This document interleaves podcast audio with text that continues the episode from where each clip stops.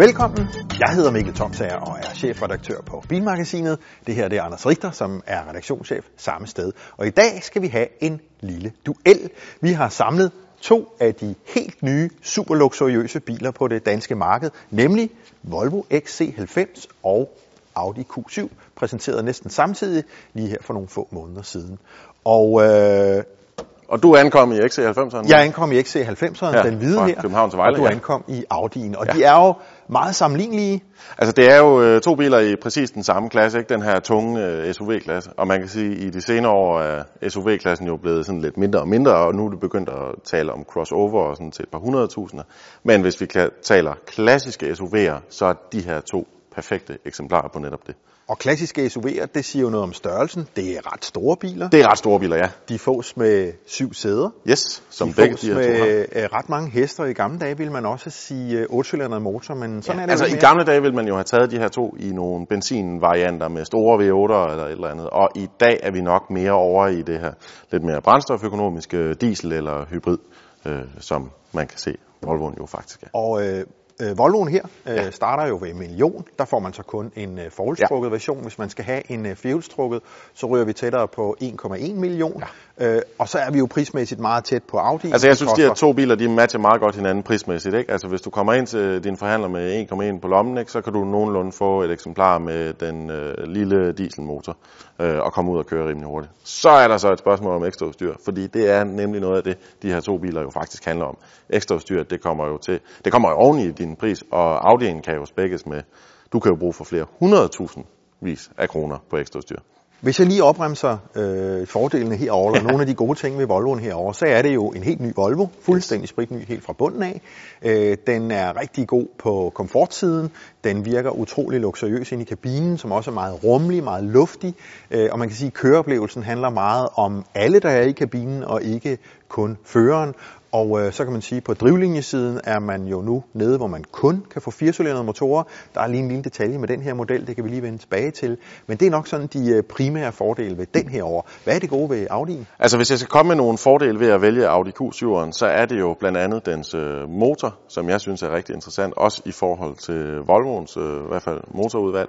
Og så synes jeg også dens køredynamik, fordi den her klasse, det er jo altså tunge biler. Det er jo, vi er jo over 2 ton.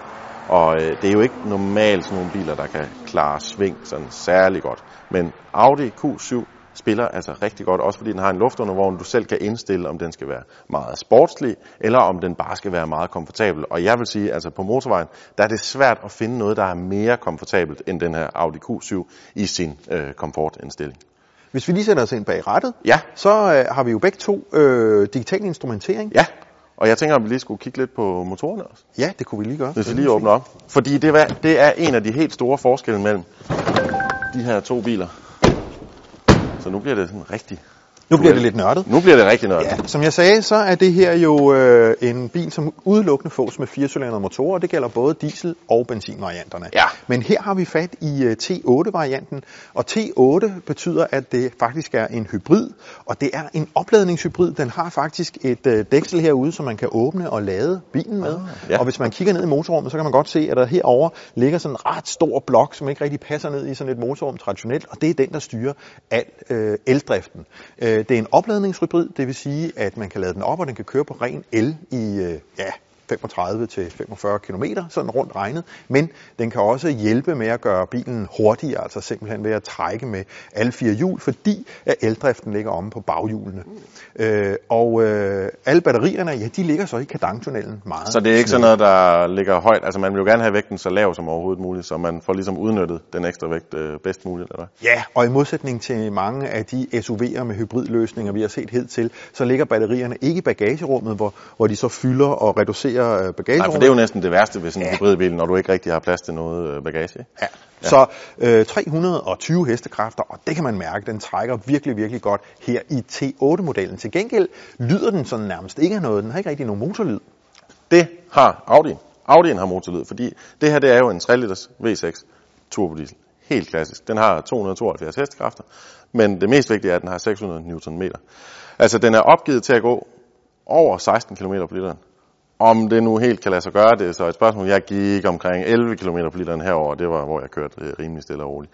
Men jeg synes, den her motor, den har noget, hvad kan man sige, noget karakter og en lækker lyd, og, og den har også mere karakter end øh, den firecylindrede øh, benziner i øh, Volvoen. Så jeg er mere på den her motor, hvis jeg skulle vælge en af de to. Selvom den her, den findes, eller den kommer også i en hybrid variant senere, øh, som kan meget af det samme som Volvo.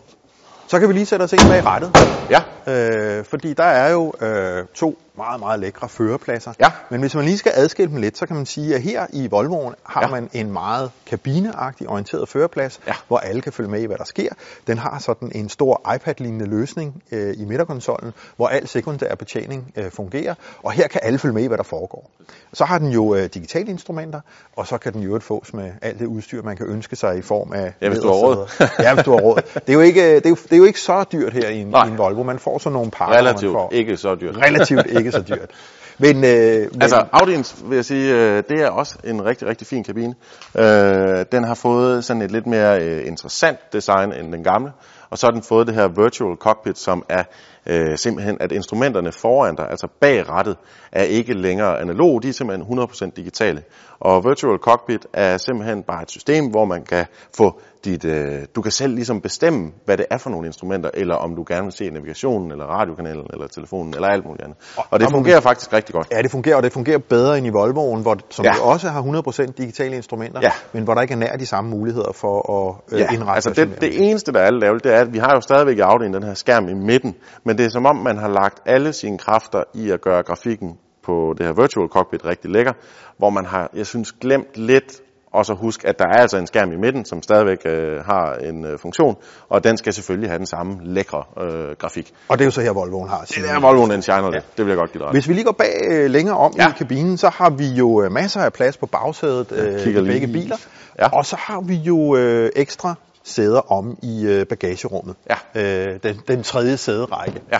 Øh, og her synes jeg jo, at Volvo er lykkedes rigtig godt med det. For det første, så er der rent faktisk øh, plads heromme, sådan at øh, hvis man lige skubber anden sæderække en anelse til frem, så kan man faktisk næsten sidde der som en voksen mand, vil ja. Jeg sige. I hvert fald op til 180 Men det er også fordi Volvoen har det her, hvor det ligesom er forskudt i lag. Ikke? Det er Ja, ja, ligesom i en nemlig. øh, biografsal, hvor den bagerste den sidder meget, meget højt. Og, øh, og så går det lavere og lavere øh, ned efter, jo længere man kommer. Så selvom man sidder omme bagpå, så ja, føler man sig så ikke føler man proppet om i et hul, ja. Som man lidt gør over i Audi'en. Audi'en er lidt mere som, altså den tredje sæderække, det er ikke der, du har lyst til at sidde. Altså, der er, jo- du kan godt være der, men det er ikke sådan en fornøjelse, som... Det er mere et nødsæde bedre eller et Volvo. barnesæde. Ja, det er bedre ja. i Volvo. Så øh, når vi sådan øh, skal ende med at konkludere, hvor vi så er henne, er der Ja. så en af dem her, der falder fra? Altså jeg vil sige, øh, jeg kan godt lide Audi'ens måde at køre på. Jeg kan rigtig godt lide Audi'ens motor. Jeg kan faktisk også godt øh, lide Audi'ens design, hvis jeg sammenligner i forhold til den gamle Q7. Jeg synes, den gamle Q7 var meget kluntet at se på. Jeg synes, den nye Q7 er blevet noget bedre. Ja. Men hvis jeg skulle vælge mellem de her to, og jeg selv skulle købe en, og jeg selv skulle køre i den, så ville jeg nok stadigvæk vælge en XC90. Og det er, fordi jeg synes, komforten i XC90'erne er også rigtig, rigtig høj.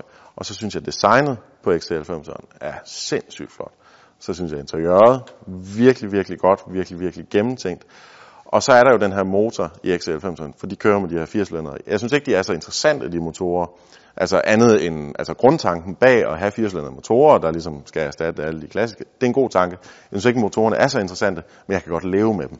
Og gevinsten er måske heller ikke så stor, når det kommer stykket. Når det kommer et stykke, så giver det måske ikke lige så meget mening som øh, noget af pressemateriale eller brochurerne. Ligesom, øh. Så når man lige kigger på økonomien, så ja. Ligger de meget tæt på. Jamen det synes jeg også. Jeg synes prismæssigt ligger de jo stort set ens, så det er sådan et spørgsmål om smag og behag. Audi'en er slet ikke dårlig. Den er fantastisk. Den gør det virkelig, virkelig godt. Øhm, Volvoen er måske bare lidt mere min smag. Hvad vil du vælge? Jamen, jeg vil gøre det samme, og jeg Du vil vil også sige, vælge øh, at argumentet er jo nok, at øh, Audi'en her jo meget ligner en Ja. evolution i forhold til den gamle, Ja. hvor Volvoen Volvo her, kommer med noget nyt, ikke? det er en revolution Ja, i ja. forhold til den gamle Volvo især, Ja. men også i forhold til hele SUV-begrebet. Den kommer med en anden måde at udnytte SUV'en på, det her mere øh, fælles køreoplevelse end den deciderede dynamiske køreoplevelse. Ja, for det er mere, altså man kan sige, man, man går jo altid efter noget dynamik, og det er jo også interessant. Men der er jo også et eller andet øh, hverdags, øh, hvad, hvad har du brug for i hverdagen? Det er jo ikke fordi, vi ligger og kører svingkørsel øh, mandag, tirsdag, onsdag, torsdag, fredag. Der vil vi bare gerne have noget komfort, og det synes jeg også, Volvoen gør sindssygt godt. Plus al rummeligheden. Plus rummelighed. Så det var det. En lille duel med en Volvo XC90 og en Audi Q7. Og skulle vi vælge her i dag, Så bliver det Volvo. så bliver det Volvo.